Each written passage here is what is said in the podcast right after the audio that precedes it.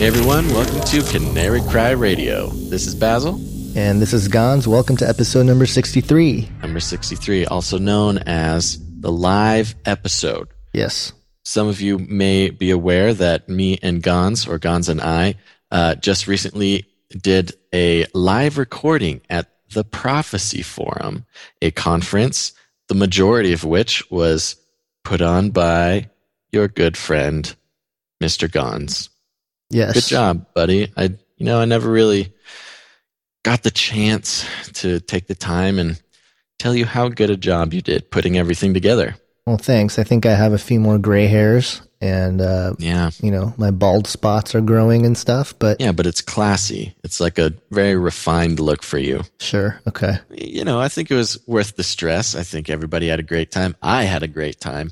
You know, we got to meet a lot of new friends, a lot of new listeners from all over the state, all over the country, and also we had some listeners come down from Canada. Yeah. So uh, there you go. I know I already gave a little shout out to them on Facebook, but here's a shout out via audio recording. And also, you know, shout out to everybody else who came. It was nice meeting all of you and, um, you know, showing off my facial hair. Yeah. That, uh, your little look caused a stir with all the people there. Talk of the town. We'll put a picture of my real face on the show notes. Right. Okay. That's your real face. It is my real face, not a fake face. Mhm. All right, but moving on.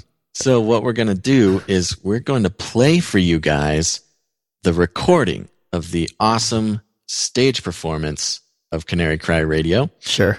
There's also video of it and an awesome intro video and all sorts of cool slides and graphics and stuff. And all that stuff is stuff you can check out later because we will make it available somehow online and also probably available for, on DVD in one way or another. Huh, Gonz? Yeah. We'll see. Uh, the video quality that we were captured on looks like, uh, circa 1993. So we'll right. see if so we it's can. vintage. Yeah. Well, it's So a little the young, vintage. The young hipsters will enjoy it. Yeah, I think they recorded it on VHS, uh, if I'm not Ah. mistaken.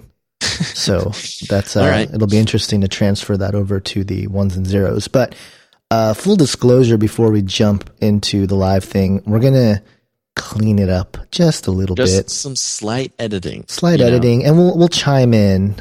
just for the podcast. Yeah, and we'll chime in and we'll talk a little bit about what may be going on because a lot of it was very visually um, focused, and so we'll just come in with our smooth, cool voices and explain to you what's going on. Um, but uh, please enjoy Canary Cry Radio Live, episode sixty-three. We're just, uh, can I try that again? Hey guys, thanks for having me on. Great to be here. How's it going, Rob? It's going great, man. How are you guys doing? Great to be on the, the show with the awesome name. agenda, what I think everyone needs to know on other people, it, it didn't really it didn't really work that way.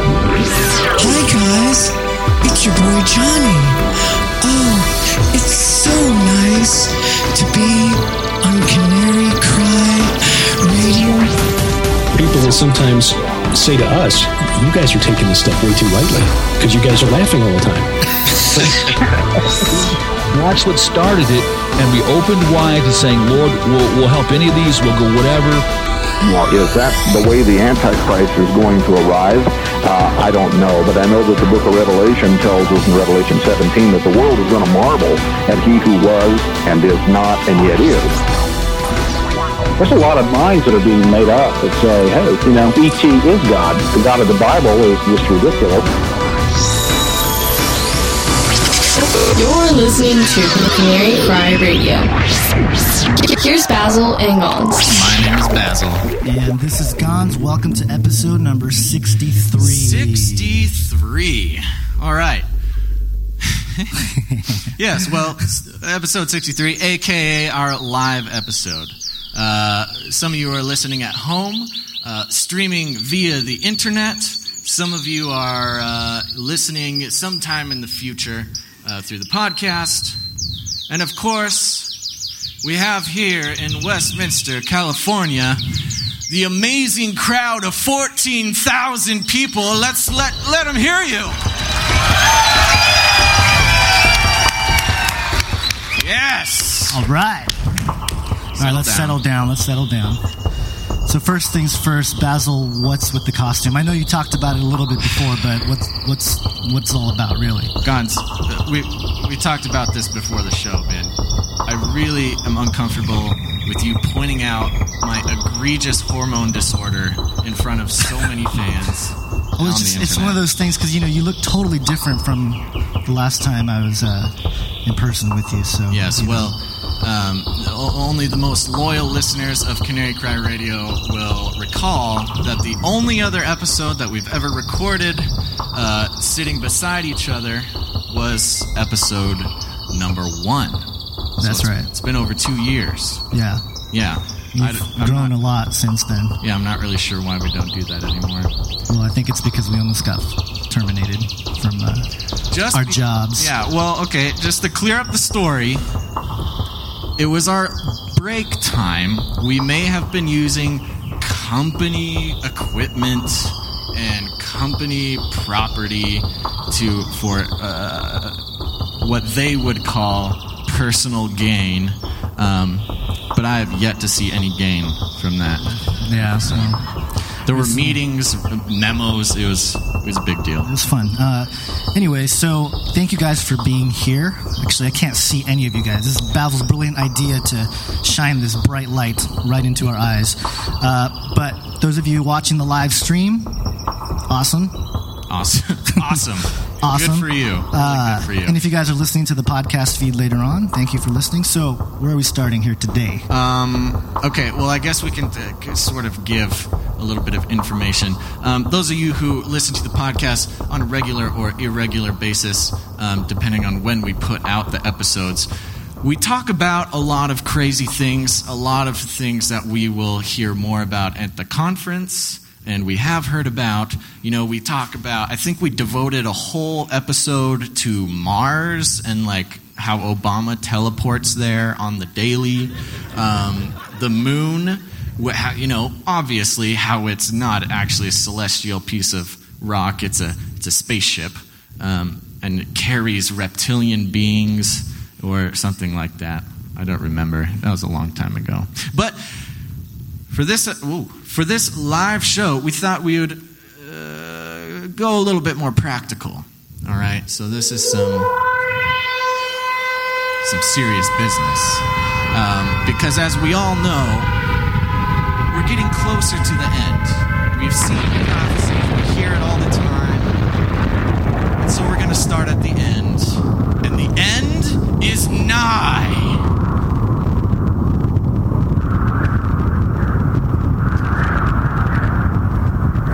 This is a long sound effect. Yeah. It was the wrong sound effect, actually. Yeah. We we actually rehearsed once. I lost the sound effect. It's gone. Computers. Of course. Yes. Anyway.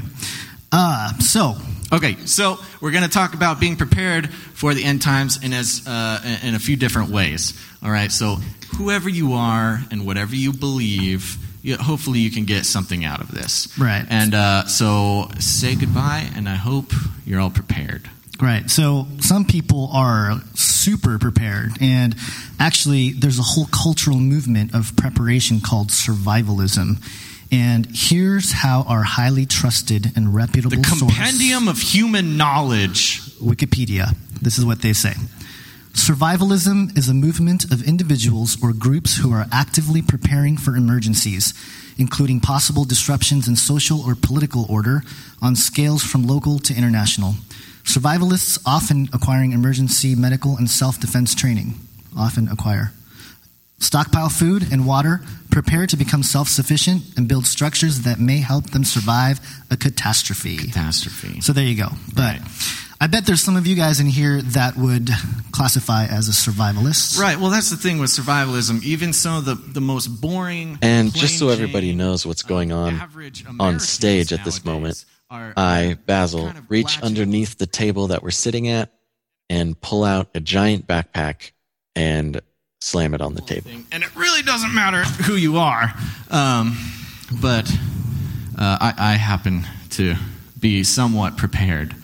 Um, right. Don't you want to know what this is? Yeah, what is Remember, we got the script right in front of us, so when I set this down. Yeah, yeah, what is it? Okay, so this is what we call a bug out bag. And some of you are familiar with a bug out bag. It may look like this, it may look like something else, but it's really the, uh, the baseline for every prepper's um, survivalist toolkit. Right, and most people are going to agree with you on that because actually there was a survey done of a thousand people uh, that said that 51% of Americans actually believe a financial collapse is imminent, and actually 85% say the country is overwhelmingly underprepared. So, Right. good job, So Basil. I'm, I'm not as crazy as I might look at this moment with the whole thing. Okay, so let's go. Uh, we're going to just dig in here a little bit.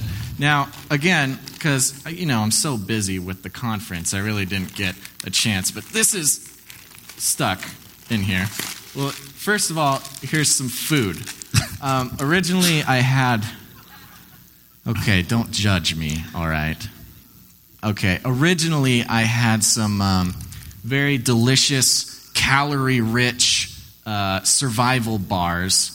Um, they're about 7,000 calories each. And so, you know, um, when you're running around trying to survive, uh, you can like slowly grow obese while everybody else in the world is starving. But this will do just fine, trust me. Okay, also, obviously, this is my water bag, empty at the moment. That's just my lack of preparation for this show. Um, also, we have emergency radio, you know, keep in contact, listen to your favorite, um, I don't know, classic rock or something. Um, what do we have? Oh, this is this is a must. It's a, a flashlight. Yeah. It's a very powerful flashlight. Um, it's uh, a, I don't know, like a million candles or something. Completely waterproof. Right. You know, for Well, what would you What would you do in the water? like though? in a poca, poca, poca post-apocalyptic situation, Right. like if like the princess is in an underwater base or something, and you need to swim down. I don't know, man. I just prepare for anything. Just prepare. All right, I'm well- not saying that would happen, All right. but if well, it did, What, what do you think is um, what is your opinion about like what is the most you know what do most preppers believe is going to be the actual catastrophe? You know? I don't, I don't know, man. I mean, I'm just prepared for anything. All right. really. Well, here's some statistics. Earthquakes, significant earthquakes. Sixty-four percent actually said that they believe it's going to be an earthquake, and out here in California, it's reasonable. it's possible. Um, Sixty-three percent said significant hurricane. Fifty-five percent believe terrorist attack.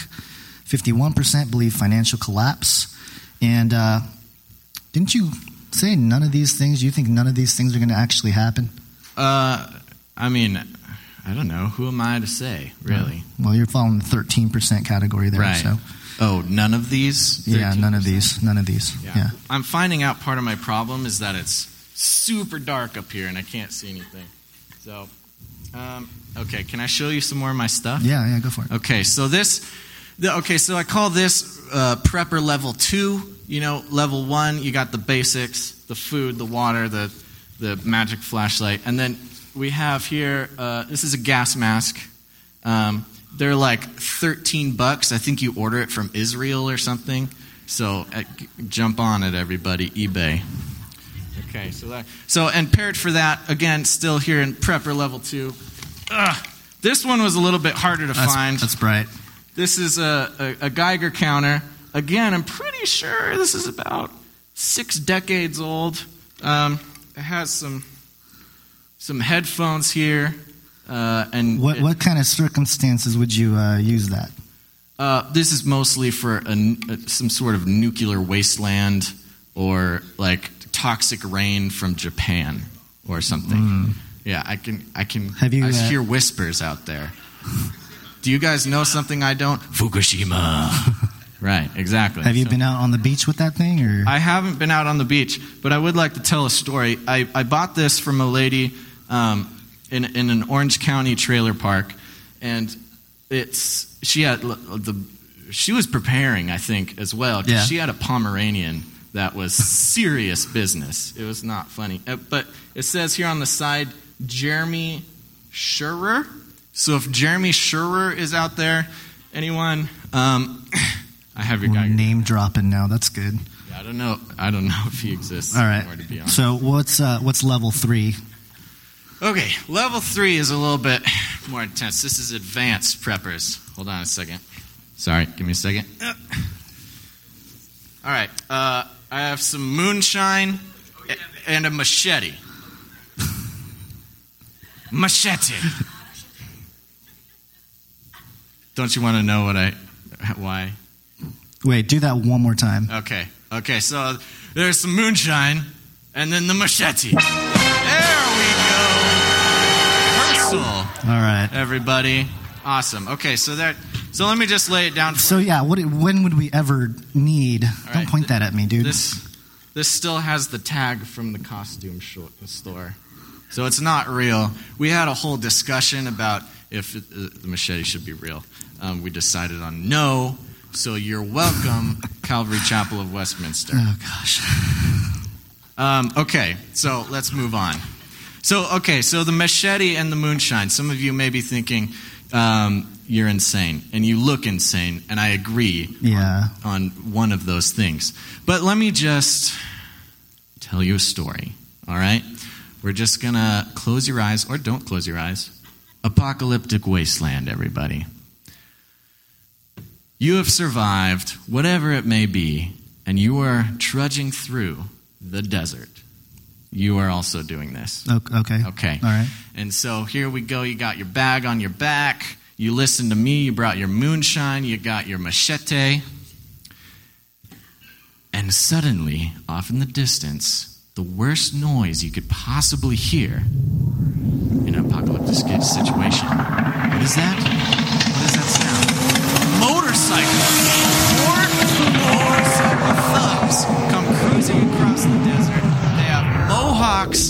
Tattoos, chains. That sound effect is a little bit shorter than I expected. And so now you're faced with a situation. Oh, this light is still on. Yeah. No, that was hurting. All right. Pretty bad. So now you're faced with a situation. Do you, you can either fight or make some friends. Okay, if there's one thing that post-apocalyptic uh, motorcycle mohawk thugs like more than pillaging, it's moonshine. Right. Okay. So it's uh, I, I I like to call it a commodity item. Sorry. So it's not for you to consume. It's no, for this isn't to- for me. Okay. This is Just for want other- to clarify that. You know. Right, exactly. So okay. wh- when would you use the machete? Just out of curiosity. Um, well, you know, after you make some friends and the motorcycle thugs polish off the moonshine, you, you, you're faced with a choice at that point. Right. Okay. And I'm not saying what choice I would make or even necessarily what the choices are, but they involve the machete during motorcycle All right. thug Okay. Well, all right. Let's nap move time. off of that. I'm sorry I asked. Anyway, the question is: as Christians, how right. Mm-hmm. far is too far? Right. I mean, like you have the machete, you got the moonshine, you got this ridiculous outfit. What what is the the boundary here? Like, where is the line? The line. And, and oh, geez, Right, don't sorry. do that. So, okay. Well, uh, I, I don't know. You know, I have this conversation once or twice.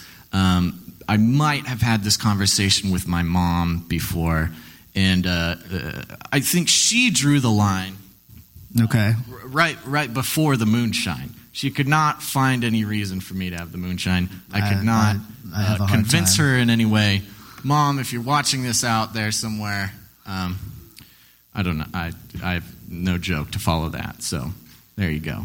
Okay. Well, is there someone we can maybe ask that can? If only we had a friend here in the building who could answer this question for us. If only there was a man smart enough to help us out. So right here, we projected a giant face of L.A. Marzulli on the screen.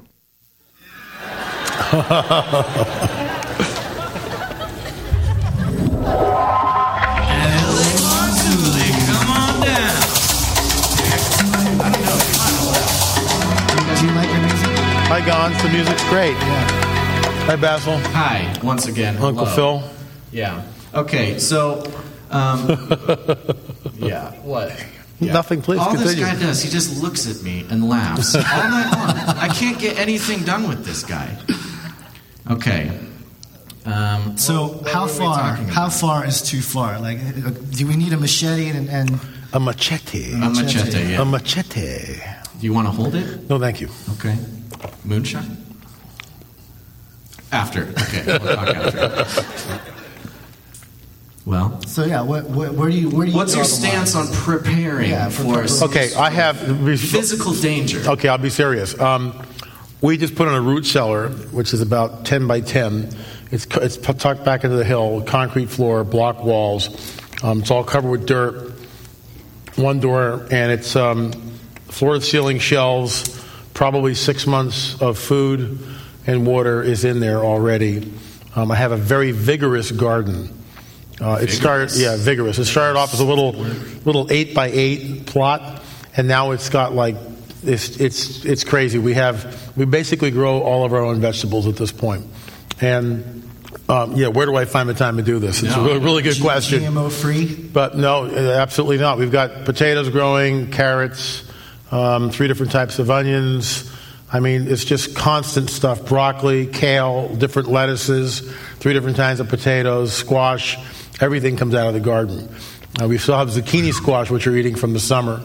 So, um, look, you know, we talked about something. You guys were talking about, you know, what's what are people afraid of? I was just back on the East Coast, and my parents um, outside of Philadelphia, the power went down for five days. And my dad's an Alzheimer's patient. He's 93 years old, and he couldn't stay in the house because there's no there's no heat. And very quickly, the the, the house temperature went down about 40 degrees, and, and and continuing. So we moved him to the VA hospital. But the moment was not lost on me because, okay, five days later the power came back on. But you get an EMP, an electromagnetic pulse weapon, that's dropped over the heartland. I blogged about this incessantly, and, and other politicians like Newt Gingrich have talked about it. And it blows all the electronics, it blows the grid completely out. Life as we know it goes back to pre industrial revolutionary uh, times. And when that happens, the death count will be literally in the millions because we live in this this sort of false world of oh i'm hungry what's to eat? Well let's just go down and we'll get a burger or we'll go to the market.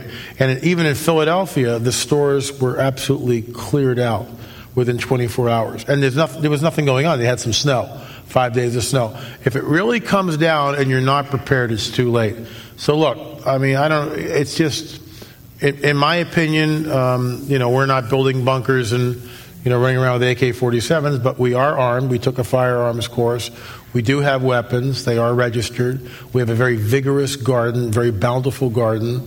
We have a well and a 3,000 gallon uh, water tank and, and propane. And look, if who wants to go through any of this stuff? But I just went through it in Philadelphia, and my parents weren't prepared at all. There was no firewood. There was no way to heat water. There was no way to do anything. And so, if we have an earthquake, God forbid, here, we're at least prepared at our house. We've got candles. I mean, we're, we're set to go. Not that I want to go through that, but I, I you know, my, my family will, will be prepared, and I think it's a good thing. Excellent. L.A. Marzulli, everybody. Thanks, guys. On the trail of the Nephilim. Thanks, Ellie.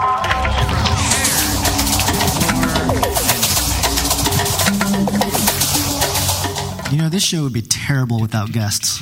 You realize this? Yeah, I'm just learning that now. Okay, all right.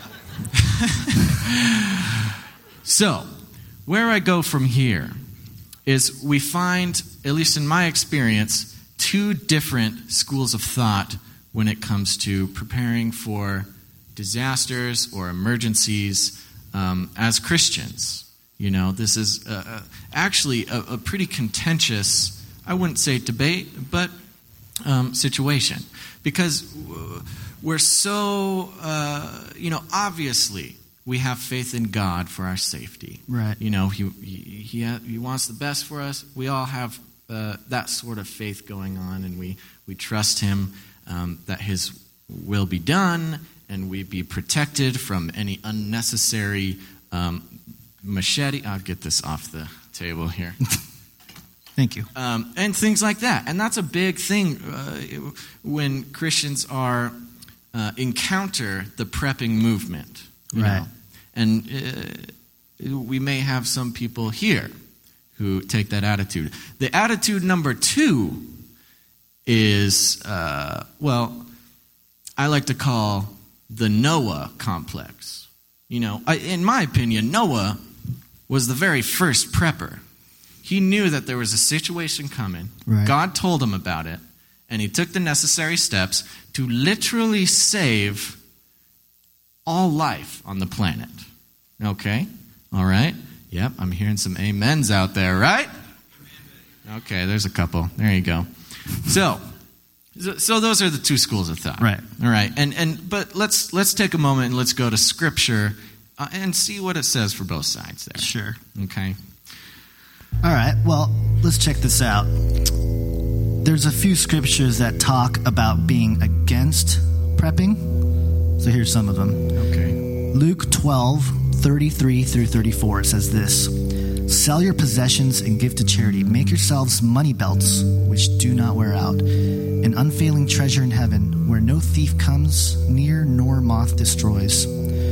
For where your treasure is, there your heart will be also. So now I don't know if this actually counts as a prep anti-prepping scripture. Maybe not anti-prep, but prep, I have but heard it been given. prep in the right mindset, right? Sure. Okay. All right. Okay. What else you got? All right, you got Exodus 14, 13 through 14. And Moses said to the people, Fear not, stand firm, and see the salvation of the Lord, which he will work for you today. For the Egyptians whom you see today, you shall never see again. The Lord will fight for you, and you have only to be silent. Okay. Yeah. I, So the Lord's doing the fight. I see it. We I don't see it. need our machetes and moonshine Well, yeah. necessarily, right? Okay. Right, but those are all kind of in, in a certain context. You know, Okay. there's context behind it. Okay, Well, is, that, what else? is that your rebuttal is context? I'm just saying. Okay. Okay. what else? John 16:33 says, "I have said these things to you that in me you may have peace. In the world you will have tribulation, but take heart, I have overcome the world." Okay. All right. Those are all very good. Right. And I can see how those can be used as sort of, you know, just trusting God. We, you know, Yeah. no, need No to- machete no necessary, for no machetes and moonshine necessary. Right. Okay. So Proverbs is one of my favorite books in the Bible because the context of Proverbs is proverbial. You know, it's sort of Sure. Yeah, that makes sense. That's Yeah, I'll good. wait for you guys That's to pretty that. it's pretty good. Deep. Mm-hmm. Deep. Okay, right. Okay, so this is general wisdom. Now, so let's take a look at Proverbs 21:20. The wise store up choice food and olive oil, but fools gulp theirs down. All right, pretty basic. Okay. Save it up. Okay. All right. Uh, another one from Proverbs. Hello. A prudent person foresees danger and takes precautions. The simpleton goes blindly on and suffers the consequences. Okay. All right. All right. Solid. Solid. All right. And, and this goes back to uh, my original thought with Noah, which is Hebrews 11:7. By faith, Noah, when warned about things not yet seen, in holy fear, built an ark to save his family. Boom. Boom. Noah Prepper. Okay. right? See? Holy fear. Okay. So you see where I'm going with this. Yeah. Okay. And, uh, you know, again, I, I really, this beard is driving me nuts. Okay. It's your idea, dude. Ah, get out of me. Okay. Noah, the original prepper. And I really kind of, you know, I want to use this example because it's so gangster. Not in the gangster in the way the young people are using it. It's cool, okay? It's very cool because nobody believed him. Everybody called Noah a crazy person. That's true. You know, nobody had ever seen anything like that before. Nobody had ever seen somebody build an ark or collect every animal in the world or anything like that. That's not an average thing to do back in the day. Okay? And I think it parallels really well with what's going on today in, in whatever situation you believe. If you believe it's an earthquake or a government sort of thing or um, aliens coming down and you know, Christians being rounded up, you know, all sorts of things. They all sound pretty extreme and pretty crazy. And I think a lot of preppers today are in the same situation that Noah was. And when it starts to rain, you know, we know who's gonna sure be laughing all Sure. the way to the ark or whatever. Well, speaking of Noah, there's a movie about Noah coming out. Noah movie, Noah movie. And, um, you know. It looks pretty cool. It does look pretty Who cool. Have you guys. has seen Yeah. the trailer for the Noah movie um, Scream? Oh man! All right. Did you guys see the fire sword? Yeah, there's a fire There's sword. There's a fire sword. There's a sixth arm. This is straight Genesis. Nephilim They did not angel pull back. thing. Genesis six is the Noah chapter and also Nephilim chapter. Yeah. Okay, so this is serious business, and it's interesting to see that that's being used in the Noah movie. Yeah. I mean, we got fallen angels, Nick Nolte. Nick Nolte's in it. That's there's your first fallen angel. You hear that, Nick Nolte? We're on to you.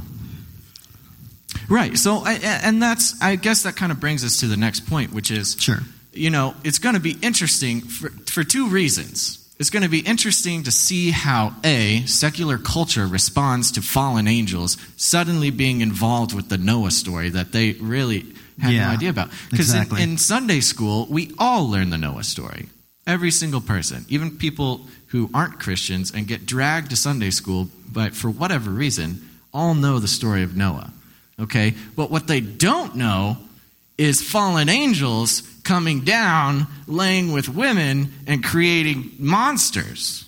Okay? Sure. That's a new thing. Yeah. And it's going to be interesting to see how that plays out. Right. It, it, it- it's, you know, especially with the secular crowd. Yeah, but even the Christian church, within the church, this will be something that is going to be discussed because it'll be interesting to see if, you know, how the church reacts to this, right? Right. Because, you know, your normal Sunday preacher, what are they going to say? They're going to start saying, well, this is the occult version, the fake version of Noah. They're trying to taint the story, right? Right. Well, it'll be like kind of the response from um, a certain church that you and I both know about and have attended in the past, where they sort of are reading the Noah story and go, "Oh, the you know, since God came down, made it with daughters, men, and then uh, made Nephilim."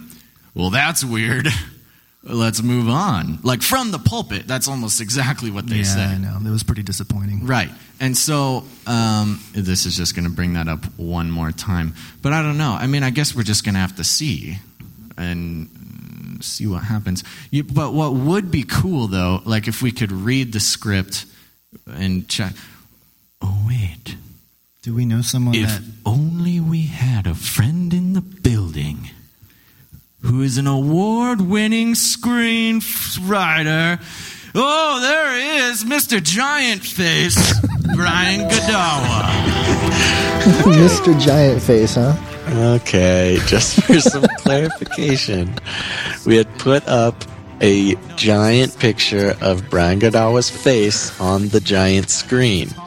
And so that was the giant face I was referring to. Okay, so you're you're not saying he Brian Godawa has a giant face. No, by all means, Brian Godawa's face is normal, average grown man sized, and that was just a a mishap. Okay. A misspoken. Okay, Let's get back to it. I can tell you about the Watchers in the movie. Uh-oh. Well, in the Ooh. script. Okay. I actually got a hold of a script. It's a couple years old, all right. And I read the entire script and I did a critique of it on my blog because I thought a lot of Christians would not be very happy with it, particularly Nephilim lovers. What? Yes. Isn't Nephilim lovers a bad thing? Well, or okay, Nephilim nuts. All you Nephilim nuts out there. LA. Oh, he went home. Uh, and as a matter of fact, the Watchers are in there, but they Aronofsky now. Okay, I read an older script, and things could change from an old script to the movie. However, I've also talked to some people who have seen the most recent screenings, and there's a lot similar. And rumor has it, unfortunately, that I think Aronofsky com- confuses the Watchers with the Nephilim sort of together. and the the Watchers are kind of like these multi-armed monsters. That's fine, you know, whatever. A little bit of creativity doesn't hurt anybody, but they fall from the heaven into like lava or something, and they're they basically end up being these big rock giants. but rock here's the thing: they're good guys. What? what? What? Now, here's the thing: like we all know, you know, you read the Bible, and and uh, it's not. You know, you read the Bible, Genesis six, and particularly the Book of Enoch, which clarifies that, as well as Jude and and and uh, Second Peter, and you see that the fallen angels are bad guys, right? And their progeny, the Nephilim, are bad guys as well. But in this story, in the script, and I, what I hear in the movie is they're basically the good guys who want to help mankind. And yeah, it's rather than like we know, like in the book Enoch, it talks about how they reveal occultic secrets to mankind and all that. Right. And so, in a way, it's kind of like they're the good guys, so then what would that make God? Kind of a bad guy. I don't know. I don't know. It's a little, little uh, That's shaky. just blowing my mind, you know, because we did not talk about this before. We probably should have, as responsible people putting on a program, but that is extremely disheartening to hear because that's following exactly the trend that we would expect. Yeah. Well, shucks. All right, Brian. However, whoa, whoa, whoa, whoa. However, Okay.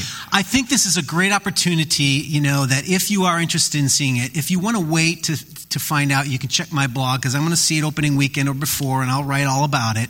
So if you if you don't want to waste your money if it's going to be too offensive, you know, but we don't know because you you know it's you never know there could be a lot of good things about this movie even if there's some bad things that you don't like. And it all depends on how they deal with the meaning and the theme behind Noah. That's the most important. It's going to have fantasy elements. It's going to have imaginative things that fill in the, in between the lines. That's okay. I think most Christians are tolerant of things that are made up as long as you don't violate the spirit of the story. So I would recommend, you know, checking out my blog if you don't if you want to wait to make sure to see what it's about, uh, or really just go buy the book Noah Primeval by Brian Godawa. Nice. Nice. There we go, everybody. A big rounding hand of applause for Brian Godawa, our own award winning screenwriter and friend of Canary Cry Radio. Just let that play out. Epic music. Okay, so, well, that's disappointing. Um, I mean, not Brian. He's obviously thrilling and never disappoints. Um, but okay, so uh, I guess we can sort of from there move on to uh, sort of the secular um, Response. sec- yeah, secular response to the Christians sec- meeting together and how you know this is all going to change coming uh, up soon with all these things. Because i mean this is sort of uh, more propaganda. The whole nephilim being good guys thing i mean we've seen a lot of stuff like this um, and it's uh, you know it's it's causing a lot of trouble.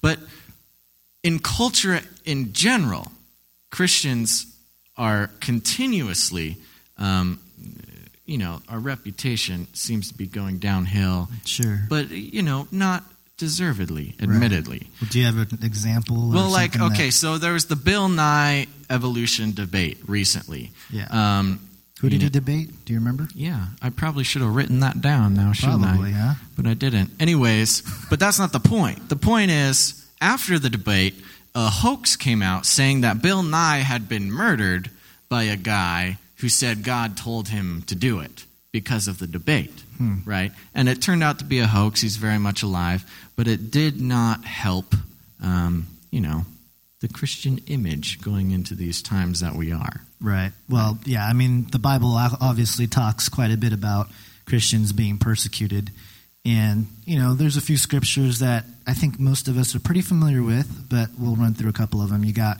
Matthew uh, 24 9, where it says, "Then they will deliver you up to tribulation and put you to death, and you will be hated by all nations for my name's sake." So Right. that's Yeah. exactly what's happening in There culture. you- there you go. And then, of course, even earlier, Matthew 5, 10, uh, 10 through 12. Blessed are those who are persecuted because of righteousness, for theirs is the kingdom of heaven. Blessed are you when people insult you, persecute you, and falsely say all kinds of evil against you because of me. Rejoice and be glad, because great is your reward in heaven, for in the same way they persecuted the prophets who were before you. So, again, it's like expect it, right? It's Right. not like, oh, it's going to happen. It's like, no, expect this to happen. Right. Okay. We see it coming. Yeah. Right. Well, I think really the point is, and we, you know, we, we talk a lot about um, technology and uh, and the coming technocracy as uh, a lot on the show, and how, what role that'll take in the future of humankind and how we're supposed to react to it. But I think the big point is that in the eyes of the world, and especially those who are um, involved in the progression of the human race uh, in uh, many different ways, is that Christianity and Christians will become an enemy to progress. LA said it earlier tonight. Right. That's the biggest problem. Sure. I mean, we're fighting the, not fighting, but I mean, we're aware of the great deception, and we know that when the aliens come and they give us all this technology, and we're saying, don't, don't do that. That's bad. They're not happy aliens. They're mean. Right. Right. And then we look bad. Yeah. Well, I mean, we're again we're marginalized as being sort of against progress, and I think that that whole concept is found especially in this movement of transhumanism. And actually, you know, I was um, I found this article that I blogged about, and you know, there was this guy that talked about uh, how AI Day is going to replace Christmas in less than 25 years. And his name was Zoltan Istvan. What's AI Day? Uh, Artificial Intelligence Day. Okay. So yeah. What does that mean? It means the day they achieve artificial intelligence. Oh, yeah, all right. Yeah. Um, so here's a quote, and I'm going to talk about this tomorrow about when I talk about the global brain and different sections of the quote. There's a lot of quotes from this guy that I just was like, you know, my jaw was on the floor. But here's part of it. Um, here's what he says: "Quote: In my novel, The Transhumanist Wager." The evangelical antagonist philosophizes that the first AI will naturally evolve into the Antichrist and bring Armageddon.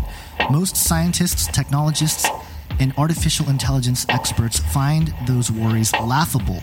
Regardless what happens in the future, it's safe to say AI will be an entity speaking to us in hackneyed parables, or wait, hold on, did I miss a word? Not be an entity speaking to us in hackneyed parables, or telling us to pluck out our eyes and cut off our hands if we sin.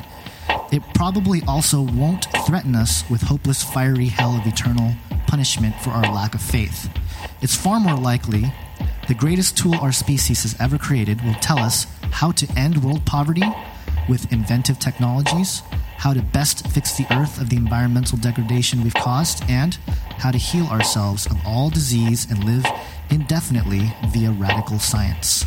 And this is the same philosophy as ancient alchemy. So I'm going to talk about that tomorrow. Uh, he also calls Christians neo Luddites. Basically, a neo Luddite is someone who's totally against technology and that, you know, obviously, like uh, our duck friend here wants to just destroy technology. And, um, you know, I don't think we're that, right? I mean, we're sitting here in front of computers and, you know, you, you know, wear Yeah. glasses, I wear glasses. Some people have different devices that sort of help them and, you know. So, you know, how far is too far, you know? Right. Well, I think that's the real question, and that's kind of the question that we keep coming back to. And, you know, again, this is a conversation that we bring up on the podcast a lot, and uh, uh, sort of the the future of hyper-human machine relationships. You know, uh, having all sorts of implants and upgrades to our body, which sounds insane. But this is serious stuff that's going to be coming up in the very, very new, near future. For those of you who are paying attention um, to the tech world, I mean, we talk about Google Glass and how crazy that is, but I mean, there are far more advanced technologies that exist today that could be implemented in the public that are very scary. I mean, we're talking about nanobots that live in your body and automatically heal you when right, but, sense I, something but is wrong. I mean, if they're helping people that have handicaps or you know don't have the same sort of privileges we do, is that necessarily bad? Well, I'm not gonna get caught in your little trap, Mister. Okay, Right, okay. I know where you're going with this, but I think the real problem lies in the scale of technology, and this is where uh, you know, in the situation, if you just take a step back and you look at the whole timeline. Um, you know, it just gets more complicated as you go. Right, right. Well, you know, in, in my uh, new film, Age of Deceit 2, Alchemy and the Rise of the Beast Image, I come out and say that I don't think technology is evil. And actually, uh, you know, it- it's, it's, it's a tool, it's being used to um, fulfill something. And I think it's going towards a evil end, but I don't think technology itself is evil. But uh, again, you know, tomorrow I'm going to talk about this global brain idea. And just to outline the theory real quick, and this comes from Revelation 13, where the false prophet talks about him breathing this breath in, in- of life into the image, and the image is going to speak. And if you don't worship the image, you're going to be slain. Well, I'll get into all the details and the nitty gritty tomorrow, but um, basically, the idea here is that if you're not a, a participating neuron in this global brain, you know, that is forming, and we're not, you know, with the whole world on this one mind, hive mind thing, You're talking like the internet turns into like a brain. it just becomes conscious. And there's all these people that are saying that that's what's happening. And Okay. that, you know, we are the neurons, the blogs and IMs and all this stuff are neural pathways and all the Wi Fi that we're not seeing in the air are, you know, the connections, the synapses. And eventually the earth itself is going to have this consciousness. right. So, anyway, and then the idea is, you know, that the philosopher's stone is going to be presented. Um, it's actually going to be the mark of the beast, but it's going to be this thing that's going to cure diseases. The same thing this guy just said earlier, right? That, you know, we're going to live longer, we're going to live forever, and we're going to exceed ourselves, right? Right. Got it. Yeah. Yeah. Well, eh, that's what I'm saying. It's it's the whole transhumanism thing, and that's what we're dealing with, and that is a very big uh, situation. I mean, we have Mark of the Beast, which is is widely accepted. I mean, technology is is basically what's going to bring that around. Right. I mean, they just saw, you guys just saw LA pull out a thing that's got little nanotechnology stuff going on. So, I mean, obviously there's going to be a role, right? Right. Well, are, so you're saying the mark of the beast is what's going to um, in, include us in this sort of global brain that is, you know, the internet. Right. And interestingly, in alchemy, there's this thing called a homunculus, and it's otherwise known as the golem, right? Okay. And the idea of a golem is that it's a helper for humanity. And, you know, it's an inanimate object that you breathe life into, and it becomes this helper. So what's interesting is that in some, you know, mystical Kabbalistic corners, they say that to create a homunculus or a golem, there's two steps. One, you form the body, and there's all these rituals and stuff to do that. And two, you place a sacred mark on the forehead, in the mouth, or on the hand. Hmm. So that's interesting that that's how you make the golem come to life. So- so Are you making like a comparison? yeah, so in the end beast? times, if you know, effectively, as La said, he's trying to create us in his image. That's exactly right. You know, he, Satan's trying to create uh, create us into his golem, his helpers, right? Okay. And so this mark that's going to be put on the forehead or the hand is going to be essential, and it's going to be the thing that lets us be part of this global brain. And if you're not part of it, you're going to be seen as a virus to this brain and obviously eliminated, right? That's a good point. If you're not being in, if you're not involved in the system, then you're sort of a free radical. And what do you do with free radicals? Destroy them. All right, so I see I see the point. And and, and this brings me to a situation that I've always sort of wondered about because we know that the mark of the beast is going to um, Okay, so in this upcoming allows you to segment, buy, sell, I trade, try to sort of explain a question that I've had, or pose a question to everybody. Um, and I had some charts and things. But the basics of the question was if some sort of technology or something comes out that is so reminiscent of the mark of the beast, you know, all the details are there. uh, except for they want to put it on a different part of your body. So you're saying every aspect as far as buy, selling, or trading prohibited have something to do with the worship of the image of the beast, the Antichrist, you know, all the stuff that's talked about of the third temple and Jerusalem, and there he is. Right. Yeah, exactly. If all that comes true, but they don't want to put it on your head and they don't want to put it on your hand, but they want to put it on your butt. Just, just for example, um, how are we supposed to deal with that? You know, because it, the Bible is very specific when it comes to prophecy. You know, all the details are really important. And if that one little detail gets tweaked, you know, I mean, that's just something we should at least be prepared to answer, you know, because what? Oh, it's not on my head or my forehead or my forehead or my hand. Uh, it's on my butt. So I guess it's chill and I'm just going to get it, you know. Yeah, or, that's, that is a good question. And you know, I, I, think the way you posed it to the audience, I'm not sure if they fully grasped it at that moment because it was, you know, it, it is kind of a, a deep question. It is. And I don't think I'll take responsibility for that. There was some humorous images being projected on a giant wall behind me. So the, the gravity of the situation might not have been grasped. But I hope those of you listening here on the podcast can really understand how serious of a question it is because that could be a really deceptive thing. Sure. Uh, I will say the giant arrow that was pointing at a outline of a man. Uh, it was tasteful. No, that's what I was. I was going. That's I was going to commend you for pulling it off uh-huh. without, uh, you know, offending anybody.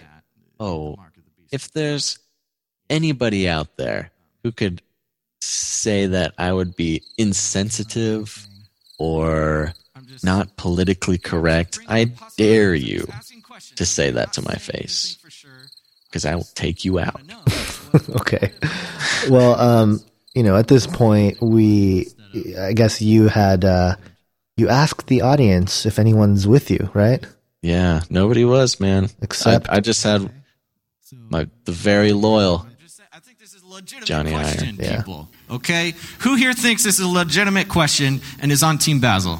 Yeah, baby. there we go. Yeah, Johnny, I can always count on you, buddy. I, I literally cannot see anything, but I just know it's you. yeah. Okay. Yeah. Sure. Yeah. We're, I'm not saying anything weird. I'm just saying. Okay. So what do you got, Mister Guy?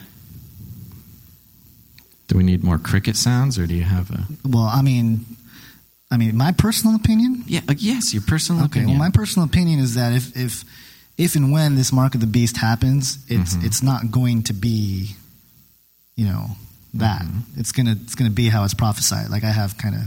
I have faith that that's how it's going to work it out. Okay, you know? So right. That's just my opinion. but okay, I mean, all you know, all right, all right. I just Well, don't think it's uh, going to well, work out that way. If only we had a friend in the building who was familiar enough with the current state of global transhumanist movement and Bible prophecy to discuss this, could such a person exist? I think he does. Mr. Rob Skiba, are you out there anywhere? Hold on, let me get my flashlight.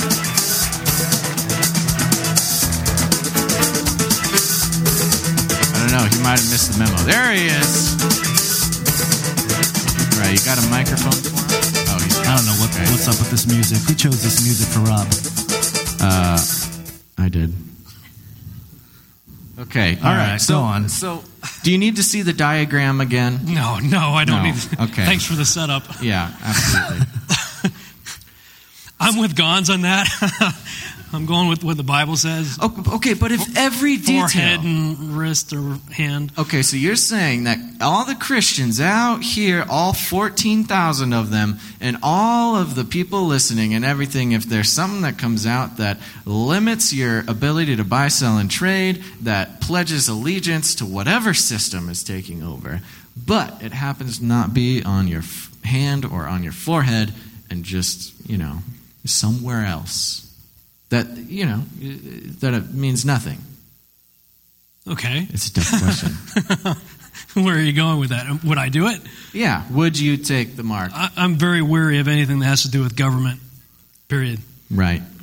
So if, if they're trying to make me do something like that, Okay. it's going to be a no. right. Well, okay. Even if beheaded. Yeah. Mm. Thank you. Okay.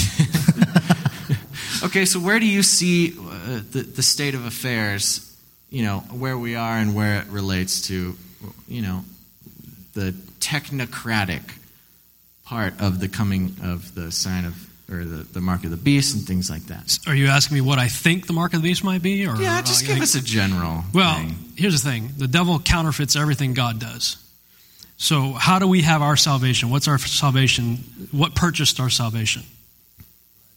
Blood. Blood. We have our salvation through the precious shed blood of the Lamb, Christ. You know, Jesus shed his blood, and we have salvation through him. So, I don't think it's unreasonable to believe that the Antichrist might offer something that has to do with his blood, which would guarantee a counterfeit immortality. The reason I say that is because, yes, we know about the buying and selling issue in Scripture, but there's also that those verses that talk about in those days men will beg for death, but death will flee from them. Mm-hmm. So it appears that they have, in some way, purchased a counterfeit immortality. And at that point, they are no longer redeemable. They're cast alive into the lake of fire. Cast alive into the lake of fire. So it is my belief that how that looks as far as you know the hand or the forehead, I don't know. I don't know how, how that would be incorporated. But I do believe it's going to have something to do with the blood, probably the blood of the Antichrist, if he's in fact a direct antithesis of Jesus Christ. I, I would add too, Basil, since you're playing the other side here, but it's okay. It's okay. I'm just asking questions, man. Sure. Um, I mean, it's possible that the mark on the forehead or the hand is not the actual product itself that you know causes the global enslavement program, but simply just that a mark, and maybe the chip or the element that does actually tie you into the system could be anywhere. Well, yeah, I mean, you think about like if you ever go to the hospital, they put a needle in you, Right. you know, intravenous or what have you. A lot of times they'll put it in, you know, at your wrist, your arm, or whatever. I don't know what the delivery mechanism is going to be. I really don't. I don't think any of us do. We'd be speculating. But there's clearly a mark of some sort that ends up either on the hand or on the forehead. But I believe that whatever this is, be it a microchip or a genetic marker or something, it's going to change us genetically such that we are no longer redeemable at that point. And that's a that's a frightening thing. You know, and there's some people who would say, "Well, what do we need to worry about that for?" And you know what? You talked about prepping. Now, I don't want to get into the debate of the rapture. I hope it's a preacher of rapture. Personally, that'd be awesome. But uh, you know, I'm like, well, what if it isn't? Because how the way I look at it is, I'd rather be prepared and not have to be prepared than not be prepared when I need to be prepared. So, you know, I want to get as educated about this stuff as I possibly can, learn all about it, look for the signs of what evidence there might be of such things happening, so I know what to avoid and not to uh, get involved with. You know, and the corruption of all flesh is something that's very much on my mind as far as my research. In Genesis chapter 6, everybody talks about 1 through 4 in the Nephilim, but Genesis 6, verse 12 said that all flesh had become corrupted Right. in the days of Noah. And so, and also Genesis 6 3 is very intriguing to me because Genesis 6 3, God says that, you know, his spirit would no longer be able to dwell with man, but his days shall be 120 years. And my research has led me to believe that the reason he said that is because the corruption of all flesh that took place in the days uh, leading up to the flood were in the last 120 years of of Methuselah's life. And during that time period, and you know, there are extra biblical sources, and I understand that they are extra biblical. They're not canonized. I get it. I don't treat them as scripture. But I think Doug Hamp said it well. He says they, they make for excellent commentary on the scriptures, and the Hebrews, uh, Hebrew people who wrote the scriptures a lot of times would quote from these books or reference them.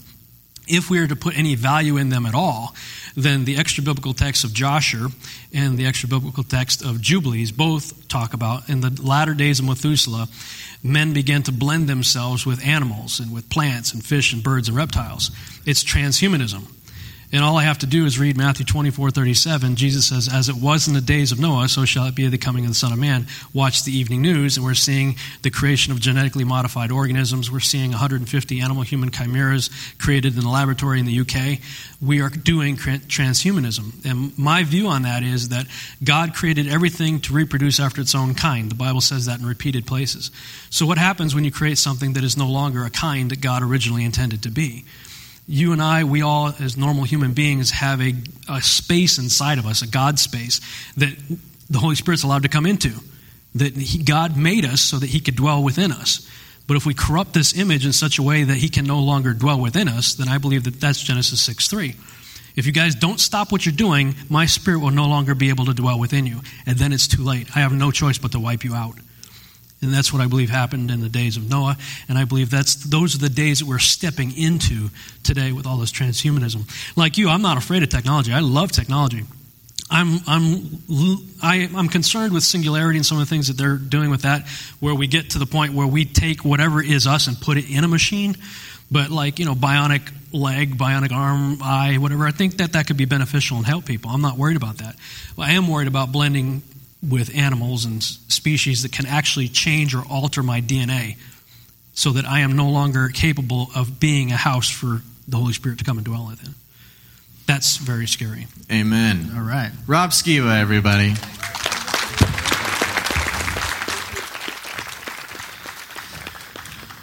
All right, so we're running out of time here, so I'm just going to kind of try to cut to the chase here, and that Sure. is that the point is that there's a lot of different facets of what uh, what we call the end times. You know, we've we've covered a few of them here, but the point that uh, personally I'm trying to make is that we're all going to have a lot of decisions to make in regards to uh, navigating what we call the end times. Okay, and it, it- they're very, very personal decisions, like we've heard on every single thing. Here, let me get your face down, Rob Skiba. Here, doop. There we go. Okay, so and and when it and the thing is, my biggest problem that I have today is that things become so personal and these things become so divisive in the body of Christ that, you know, there's a lot of people now that uh, will totally separate themselves from other believers because they don't believe the same thing. And Right. when we're coming into the end times, what we need to be doing is unifying. And I'm not saying we need to all think the exact same thing. You know, no, that's never going to happen, in my opinion. That's Sure. never going to happen. But when it comes to surviving whatever it is, and we all have different beliefs on the tribulation and uh, The rapture. the rapture and those details. But what we need to do is make sure that we're in fellowship with other Christians because we were not made as Christians to to be lone rangers. That was never the plan. You know, it's clearly mandated that we're to be in fellowship with other believers. And uh, I mean, I, I- let's just transfer for a couple minutes into how to spiritually navigate, um, you know, what's going to be coming. Sure. Yeah. Okay. Let's, let's wrap up with that because we're running out of time. Let's so, do it. Running out of time, so Sure. we're going to speed through Um, so there's a couple scriptures that really point to this, and we're going to end with that. But uh, 2 Corinthians 13:11 it says, "Finally, brothers, rejoice, aim for restoration, comfort one another, agree with one another, live in peace, and the God of love and peace will be with you." And 1 Peter 3 8 says, "Finally, all of you have a unity of mind, sympathy, brotherly love, a tender heart, and a humble mind." So I think that's really important to keep in mind as we sort of navigate through the end times because Sure. there are different views, there are different perspectives, and we th- see through a glass darkly, and we're not going to exactly know how it's going to turn out. But it's fun to kind of poke around and see what's going on, and it's a little bit alarming when you look at some of the things that are out there.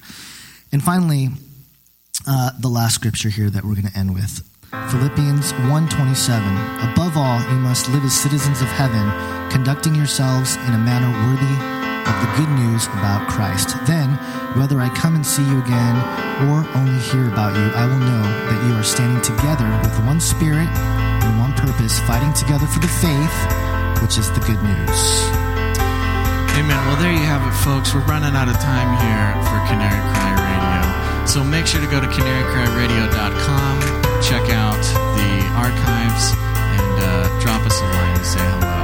And in these times that we're moving into, uh, with all the personal decisions that we'll have to make regarding all the different topics, um, I pray and I plead with you to stay one with the body of Christ as we move in, and so we can all go through this together with Christ as the head of our church.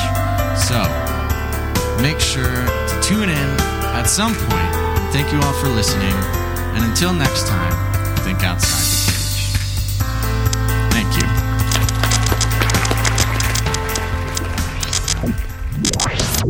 There you have it, everybody. The Canary Cry Radio live show, the podcast version. Yeah, and we had some awkward moments, some Yeah.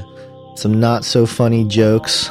We Some thought were funny. beautiful moments Yeah, awesome, beautiful moments. filled with friendship and Family. family.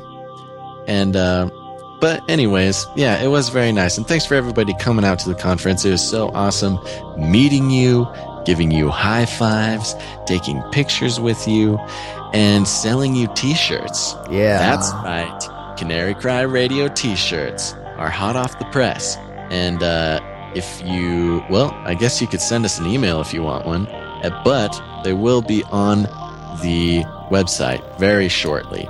We'll give you some of the details of how you can get those shirts in an upcoming episode or a flyby or something. So, There'll be a flyby, I think. okay, well, stay in touch because we'll let you know all the details of how you can get your hands on a Canary Cry Radio t shirt. Yep. So there you go. Tell your friends. Tell your mom. Give it as a gift to your boss or your auntie. Pet dog.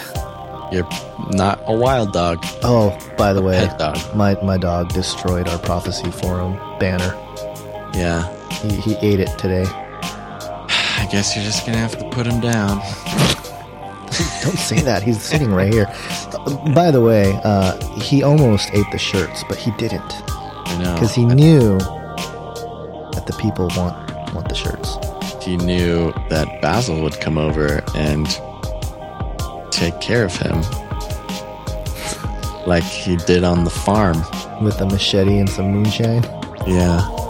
All right, this All is getting out of control. go. We're going on. All right, everybody. So there you have it. Another episode of Canary Cry Radio. Make sure to visit the website for show notes and other cool stuff. And until next time, think outside the cage.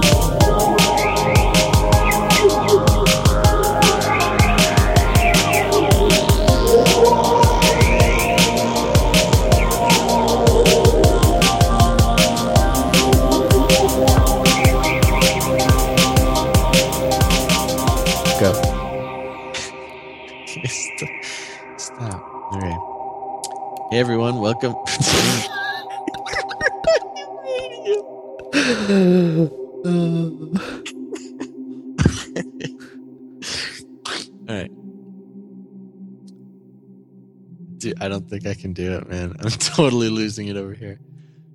All right, we're good. We're good. All right. Just Here we a go. few more minutes here. Okay, here we go.